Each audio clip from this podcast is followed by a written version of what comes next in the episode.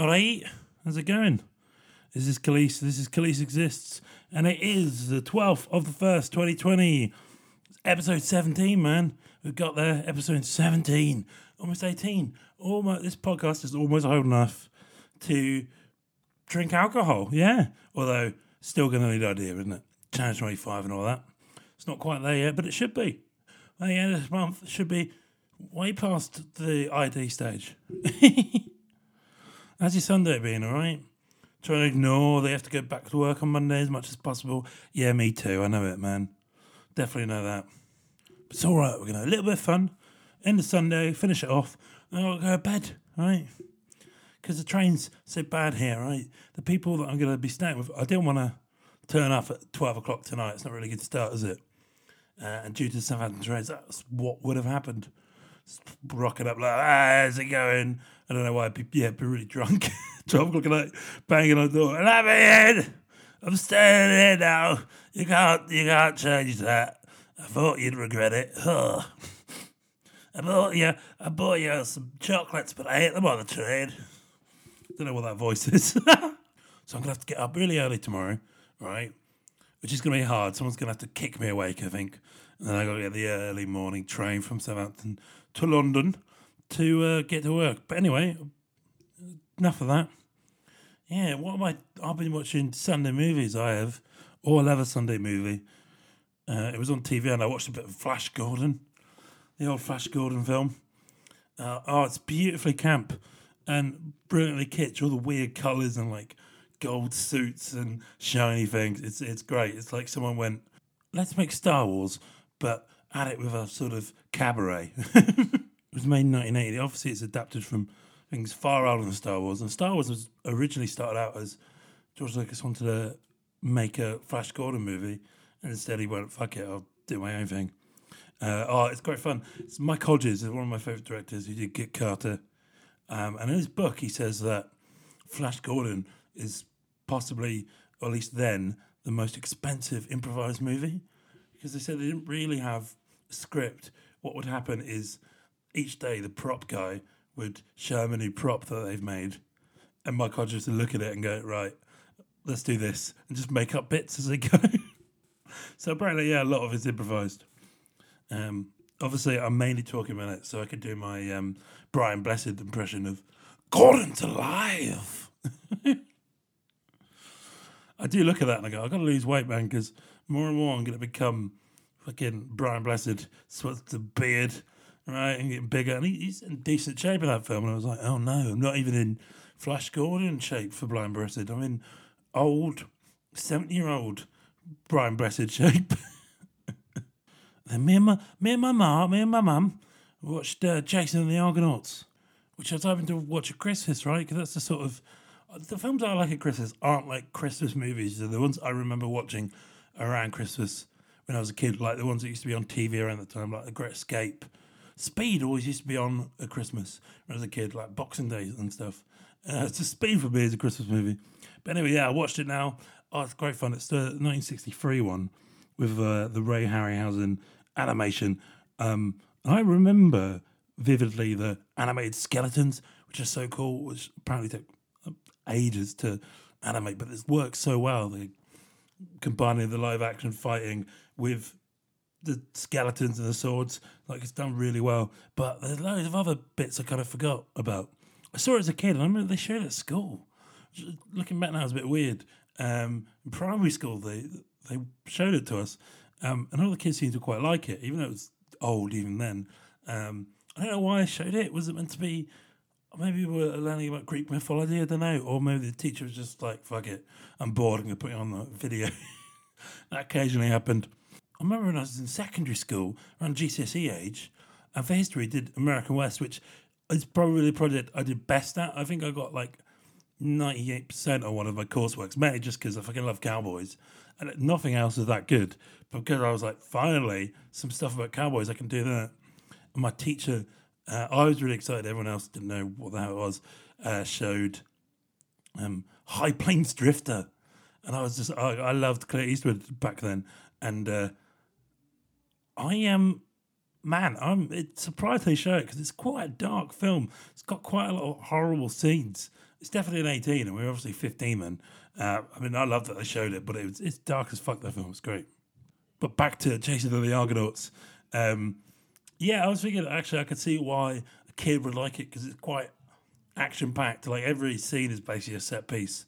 There's not really much story apart from right. He's trying to get the golden fleece, and on the way, you know, some giant monsters happen and some excuses for some cool Ray Harryhausen animation. And I've got to say, maybe this is just me being old, but I, a lot of it I do I thought looked better than some CGI stuff because obviously Ray Harryhausen was amazing. So the detail and the movement of the stop uh, motion animation um, models was really great. Like they had these like har- harpies, the wings, but the way they move, like the wings moved, it wasn't just flap flap.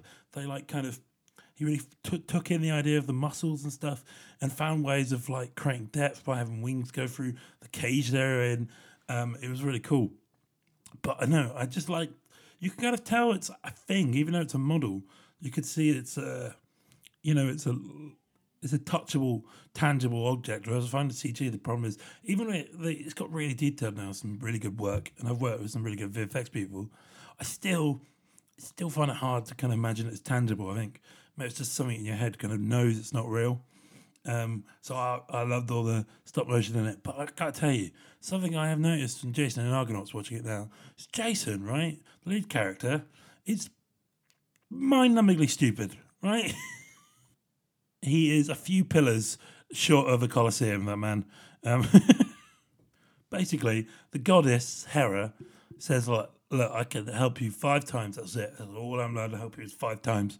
And they use up all his like five wishes from her in like the first sort of thirty minutes. It seems for stupid things as well. There's a bit where there's a guy missing, and they all pretty much know he's dead, right? And they're also Hercules um, is gone looking for him and they're like, "Oh, how do we get Hercules back? Where's this guy gone? Even though we're almost certain he's dead." And he asks uh, Hera, who is on a Blackbird, uh, and it's uh, but he talks her through on the ship. It's got this really creepy sort of giant ventriloquist doll head of Hera. So she sort of looked like a giant sort of Thunderbird head with these f- weird blinking eyes, and asks her, and she's like, "Are you sure?" You want to ask me this? Is basically telling him you can work this out. There's a couple of right, and then he's like, "No, I need to know." And she's like, "All right, well, he's dead." And Hercules got other stuff to do, so fucking move on, mate. Right? and uh, the same. as a bit with uh, Talos. Um, it's like a statue of one of the Titans that comes to life, and uh, he asks like, "Oh, help me! How do we stop it?" And she's like, "It's pretty obvious if you just look. You could sort it yourself." And he's like, "No, please tell me." She's like, "Oh, fucking hell, you are stupid." All right, okay, there's a weakness in his foot. All right, you would have seen it because it's bloody obvious. But no, I had to tell you and use up all the wishes. So he is, you know, a heroic chap is Jason in that film. Uh, he is, you know, he's not a smart guy. he's a couple of wings short of a Pegasus, that man. He's a centaur with the body of a horse and also the head of a horse. but oh, it was still great fun. I still really enjoyed it. So last night, I went for a little walk outside, right? Outside the house. Around the street, local streets. And um, I heard a scream. And of course, me being like fucking wannabe detective man was like, I must follow this this scream and find out and get myself stabbed in the face. Um, so I went follow the scream and I c- couldn't work out where it was coming from. So I was hoping it was just people messing about or something, or I know, some sort of mouse, or the husband naked. Who knows? And uh, I didn't find out where the scream was coming from, and it didn't seem to carry on. But um, I did um, go past his house. It was weird, man. I was like. I was like, if there is any weird murders going around, it's going in this house. This is where it's happening. Probably the scream of someone who's escaped. because uh, outside the house, by the window, there was a parking meter, like an old school parking meter outside the house. And I looked in the window, creepiest thing ever, right? Was a whole line of old cuddly toys staring back at me. Oh, they all sat on a sofa staring at me through the window. And I was like, uh, what is this place? that is some horror movie shit. I'm going to walk away now before I get dragged in there, hollowed out, and shoved inside one of the cuddly toys. This is what's happening. That's what I, I imagined. My overactive imagination was like, oh, maybe they're taking turning people into cuddly toys. That's what the screens were. I don't know what a parking meter there is there as well. I, I don't know. Maybe maybe they put some change in there every time they kill someone. I don't know. I haven't worked out that bit of the plot yet. So I saw my dad yesterday, which was nice. He was in a good mood, right? And when he's in a good mood, it's all right to talk to him. Otherwise, it's like it's like talking to a to a stroppy teenager. Every oh, every question is answered with like, uh, me, me. he's in a good mood, and so it surprised me. He's got so he told me that one of his next door neighbours had his cat, right? And they got the neighbours got a dog, and the cat obviously was like, "Dude, this is my territory. Fuck you guys." And it's been coming to their house, so I thought my dad's gonna be like, "Oh god," like I was like, "Oh no, what's he done to his cat?" I thought my dad was gonna be like, "Oh, this fucking cat," but no, he was like, "Yeah, so I've got this cat now." I was like, "What?" And he's just talking about it. It was so it was so sweet. He was like, uh, "Yeah, you know, sits and watch TV with me." You know, I, I asked it to come sit with me and it doesn't, doesn't. It, only when I'm sat down and I don't ask it, it comes up on its own accord. It won't do it if I ask. he's like, yeah, when I when I get up and leave, she's like, meow, meow, mowing at me. Yeah, it's really sweet. That made me think, you know, because he's a tough guy. It made me think, oh, you know, he's softened up a bit. But actually, in a way, he hasn't. He's sort of matured. Because there's kind of this idea that if a guy is um, shows sort of affection that's a weakness, right? But it's not true. Like if a guy, they say, you know, there's this thing that some guys grow up with, uh, where it's like, oh, you you shouldn't cry. You can't cry as a guy, um, and it's you know it's seen as being weak if you do. But it's actually the complete opposite, right? Because I realised through five years of therapy that the real weakness is not being comfortable with your emotions and not being confident with them, right? Not being like, this is how I feel now and I have to accept it. It might be hard, but I'll accept it. That is that's the strength in it. So a cry can fucking it'd be useful, man, right? Because if you don't cry, it's just all oh, well, that emotion just holds up inside you as a guy. You tie it around into knots, and then when the knots are too big, you shove them into a jar inside you, and then you shove those jars in a cupboard full of other emotions you've never got got through. But if you let yourself cry when you need to, like when you actually need to, when it's coming rather than just holding it back, you let it out, it's cleansing, right? Because afterwards, you sort of feel a bit balanced again. So your body basically just squeezing out its emotions through through tears. Although, so I'm on um, mental health meds, right, which have helped me a lot, which I'll talk about another point. But it means you can't really cry. This is kind of impossible. You sort of you get like the points where you might get like a the emotional like um, heaving, the cry heaving. You know, where your body sort of your eyes are clenching up, and you feel like you should cry, but nothing comes out. It's just dry as dust. But I do think actually, like not being able to cry or thinking that you can't cry is actually a weakness. If you think, oh, it makes you stronger, tough, it doesn't, because there's something inside you that you can't cope with. That's not strength. That's you plastering over. You're like one of those guys who like dodgy car salesman, right? Who instead of like patching up like holes in the bodywork, they just stuff it through the paper and paint it. That's what you're doing. It's still there. You're just covering it up. It's not weak. It's not strength. It's a weakness. And then I was thinking, right, if you're in a bar fight, the best thing to do, right, look at the guy and you think he's not emotionally stable, right? Just make him cry. Don't have to hit him because he won't be able to handle it. Just start being like, "Do you remember the first gift your grandparents bought you for Christmas?" And like, do you remember that year when you didn't get that Buzz Lightyear and all the other kids in the street did? Yeah. Do you remember the first person you ever loved you, and you thought you could find other people and you want to mess about and you left her, and then afterwards you're like, oh, she was the one. Yeah. You just keep doing that until they break down to tears because they won't be used to it and they won't. They'll they'll be like, oh, oh, what's this? No, I can't handle it. Right. Whereas someone who does, you know, lets themselves go. All right, I'm sad now. This is fine. Right it's stronger. They'll be like, I can deal with this. That's fine. I've done this before. So yeah, it's a fucking weakness. So try it out. That's my new self defense technique is make the guy cry. We've been talking about this festival Brexit. It's meant to be a festival Britain uh, happening in 2022. People are calling it the festival Brexit at the times when Brexit is really going to become a thing in, in England, or at least the, the effects of it. So people call it the festival Brexit. What really it is, though, is Festival Britain, and what that means is they're trying to distract us, hoping that having a little party will distract from the fact that you know food is more expensive, drugs are harder to get. You know, we're eating chlorinated chicken, and our health service has been sold to the Americans. Because they were saying like, oh, you know, you want to bring the country together. It's like, no, you just want the country to be happy with you, is what it is. You know, you have a lot of pissed off people after Brexit. People who vote for it as well won't be happy for various reasons. People who vote for Remain won't be happy. So you have been, oh, you know, it's like um your parents where they've upset you and they know if that's something wrong, so they take you for ice cream, maybe you forget. That's what it is is is the government hoping they could take the entire country for ice cream, and they will be like, "Oh, that was fun," and then go, and then sweep all the other crap under the carpet. Gillian Anderson is um, and her partner Peter Morgan, uh, the creator of The Crown, um, have come out to talk about how they sort of they are together as a couple, but they live apart. Um, and some people look and go, "Well, that can't be good." Actually, no sounds like a great idea. They said like like living together would be the end of the relationship, and that sort of makes sense, right? Because you're putting extra pressure on it in terms of instead of going right, let's be together when we want to be together, right, and then have our own time, work out what shit is going on ahead, and then be back together.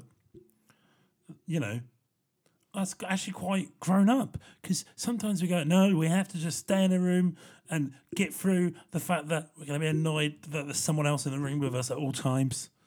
Uh, instead of doing that, they're going right. Let's just you know have different places. We can, you know, obviously they can afford to. That's the, the added thing. But you know, they're going. Look, we know if we're going to be together all, all the time, we're going to hate each other. But it doesn't necessarily mean shouldn't be together, right? We kind of trick ourselves saying, "Oh, if I can't be with one person twenty four seven, right, every day for the rest of my life, we shouldn't be together." It's like, no, I mean, you're human you should be able to have a time when you, you know, can do stuff on your own. Yeah, you can watch your own programs now, then, right? Because otherwise, it's like, oh, we can only watch the programs that we both like, right? And then you both start to resent each other, right? Because you're like, oh, will you watch this? And she's like, oh, I don't really like that. And then she's like, what about I watch this? Though? And you're like, mm, uh, it looks a bit boring, right?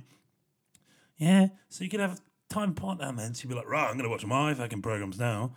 I'm watching repeats of Kojak. That's what's happening. so yeah, fair play to them. Hope it works out and all that stuff. Sounds like they're at least being honest, you know, together. It's like we want to be together, but you know, we don't necessarily want to be locked in like we're prison cellmates. So fair play, you know. If you do it the other way, that's c- cool too. But you know, why not try it out? I just saw that apparently they're planning to do a musical of uh, Hustlers. Um, you know, the film with J Lo with the sort of was kind of like trying to sort of structure wise, a bit like Goodfellas in a way. It was like, you know, that classic sort of gangster plot where it's like, you know, they're not doing very well, and then they come up with a scam, and they do the scam. It's all great, and they're loving life, and then you know something cracks as an informant. Uh, you know, it falls apart, and then at the end they're sort of in prison, or they're looking at their lives differently, or whatever. Sort of that sort of film. Um, and then I seen the, they're turning, they're doing a Silence of the Lambs sequel miniseries. It's like the thing is now, right? If they ever get anything successful, right, they're so scared of doing something that's unsuccessful, trying something new, that instead they just squeeze it to death. They're like, right, oh, Hustlers did well as a film, so let's just see what else we can make it into. Breakfast cereal, Hustlers breakfast cereal. Does that make money? Musical, will that make money? Soap, uh, a play, uh, some poems, a book of poetry about hustlers, or a video game. Uh, what else? Vacuum cleaner. Uh, uh, uh. Oh no, it's lost money now. Right, scrap all together. That's, that's what it is now. There's, you can't just have a successful book anymore, right? As soon as it's successful, someone's bought the rights. It's a movie, and then oh, it's, then it's a TV series, right? Or maybe it's a TV series and then a movie that's a radio play, that's a musical. That's the thing now, they sort of turn everything into musicals. Um, and there's a Back to the Future musical, right? It's just, yeah, I guess it kind of makes sense, maybe. I don't know. Uh, it's got obviously because they can't get the, the original creators won't let them make a, a sequel or remake anymore. So they're just looking for ways to make money out of it that they can do. Like, can we do a musical? Yeah, let's do that. Still waiting for Gandhi the musical. That that sounds great. That would be great. or uh, Henry, the Portrait of a Serial Killer, the musical. Ah, Flash Gordon the musical. If they'd done that, that would actually be great. Gordon, Gordon's alive, alive. Gordon's alive. He's alive. He's alive. Gordon's alive. He's alive. He's alive. you know, I think that might be fun. There was something on Twitter about um, first DVD you ever bought. Uh, so me think about the first DVD I ever bought. Not the first video. The first DVD was, um, I think it was probably about ten or so. It was a compilation of uh, the Rock's best moments in WWE. It W? Yeah, WWE. Um, and I bought it. Right, didn't have a DVD player. My dad was like, "Hey, I'm sure I've got one." I was like, "Yeah." They get there. It's a fucking video player, wasn't it? Bloody video player. And it was only when I got my PS2 that I was able to to do it. But I didn't have the right cable or something, and it had some sort of rights thing on it, and I had to work around that. Anyway, um, then I got sort of what did I get after? I got Rush Hour, and I got Austin Powers because there was a weird, uh, I think a deal in Woolworths at the time around Christmas where you could buy like the Matrix. No, it was Blade, Austin Powers two, and um, Rush Hour. I think you could buy as like a set, and uh, so I got um, I got Rush Hour, and I got Austin Powers two, and my brother got um, Blade, but he already had Blade, right? And I really wanted to see Blade. I think I was only 10 or so, 11. And uh, I was like, oh, swap Austin Powers 2 for Blade. And my brother's like, yeah, that's fine. I haven't got Austin Powers 2. But mum wouldn't let us, would she? Wouldn't let us. She didn't want me to have Blade. It was an 18, looked violent. Oh, so stuck with Austin Powers 2, which, you know, I did enjoy at the time. But oh, I really wanted Blade. I want to see Wesley Snipes cut people's heads off and fight clubber vampires. That's the best thing about that movie is the the vampires are all like sort of nineties pill popping, like drum and bass loving clubbers, ravers, basically raver vampires. Uh, best line from that movie is uh, Wesley Snipes going, "Some motherfuckers always trying to ice skate uphill," which is apparently something he actually said, and so they wrote it in to the film. So there you go. They were the first DVDs I ever had. There you go. Uh, do you see that There's, we're finally getting Y2K problems? You remember? Do you remember during the the millennium, everyone was worried about Y2K. I remember as a kid being scared to fucking death. It was like Y2K, all the computers go down, missiles going to launch, we're going to die, right? And there was even a TV show on the BBC, I think. It was like a Y2K watch, and it was basically waiting for everything to go shit. It was basically a TV program to go, watch as the world collapses live on BBC One. Um, and then nothing happened. And then the presenters just did be like, right, well, there you go. That's nothing. And it turns out what happened was the computers there was a problem with was the ones where to save data, it recorded date with just two numbers rather than four. And they were worried, you know, once it got to zero zero, it would think it was 1900 rather than uh, 2000. And so they did a little fix on it, basically, because it was cheaper uh, than to like reprogram everything and rewrite the code. So they did a little fix. So the computer would record every number from 00 to 20 as being in the 2000s, right? And they assumed all this stuff like, well, they're not going to have this in 2020, are they? This is all crap. They're going to have it then. Oh, turns out people are like, well, if it's not broken, don't fix it. And a load of the stuff that they did the fix on still being used. So now they're having the Y2K problem because everyone forgot about it.